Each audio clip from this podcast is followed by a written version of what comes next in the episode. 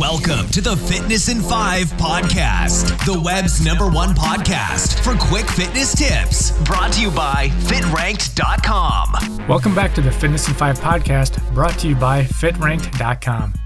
The best shoes for treadmill running are kind on your feet and gentle on your joints, two attributes that you'll easily identify after a workout. Now, that may seem simple enough, but there are a lot of factors to consider when choosing the right treadmill running shoes. In this episode, we'll take a look at what makes a good pair of running shoes and then look at three of the best running shoes for a treadmill that are available today.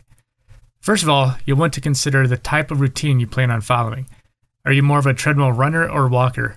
A running shoe tends to have more flex and a built up heel, sometimes even a flared out heel, to provide more support as they hit the ground at three times their body weight, as opposed to only 1.5 times for a walker. You'll also want to consider the amount of cushioning the shoe provides. As previously mentioned, running shoes typically have more cushion because of the force at which they hit the ground. More specifically, runners need this cushioning in the heel and forefoot of their shoe. It's also a good idea to couple a well cushioned shoe with a shock absorbing treadmill like the Sole F65 treadmill. The Sole F65 features a low impact design that reduces impact on joints by up to 40%. You'll also want to take into consideration the weight of the shoe. Whether you're running or walking on a treadmill, you want a lightweight shoe, but keep in mind that the lighter weight may mean less impact absorbing cushion. Find a shoe that has a comfortable balance between weight and cushioning. Lastly, test the flexibility of the shoe. Running shoes need to be flexible. A stiff shoe may lead to calf and Achilles tendon problems and can alter your running mechanics, so make sure your shoe is highly flexible in the forefoot area.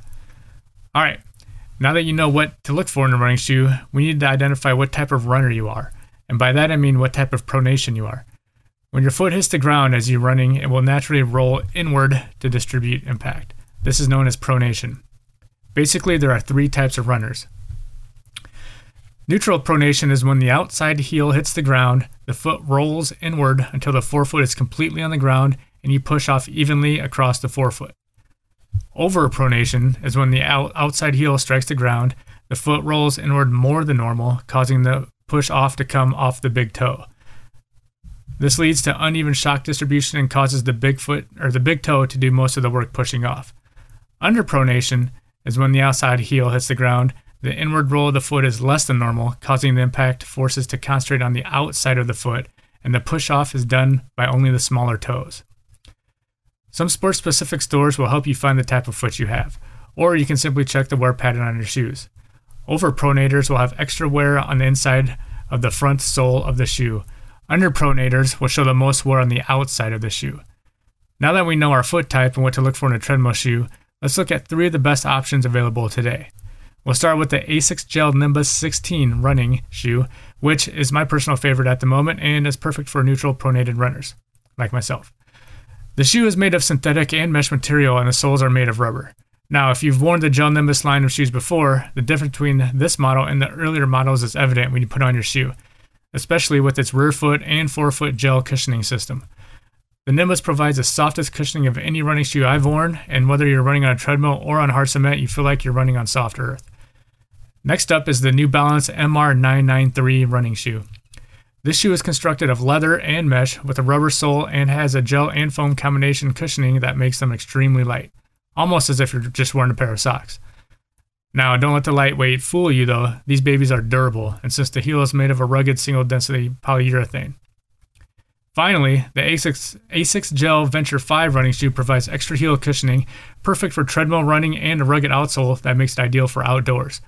The rear foot gel technology helps absorb shock when the heel strikes the ground for more of a smooth and comfortable run.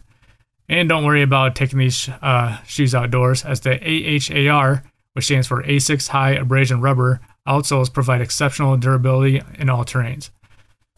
Now, that was just a quick overview of three of my personal favorite shoes for treadmill running. Um, you can view more options on our blog by visiting the link in the podcast description. And that's all we have for this episode of Fitness in 5. Thanks for joining us, and be sure to subscribe and stay up to date with all of our future podcasts. Visit fitranked.com for more fitness tips as well as fitness equipment reviews and comparisons, plus much more.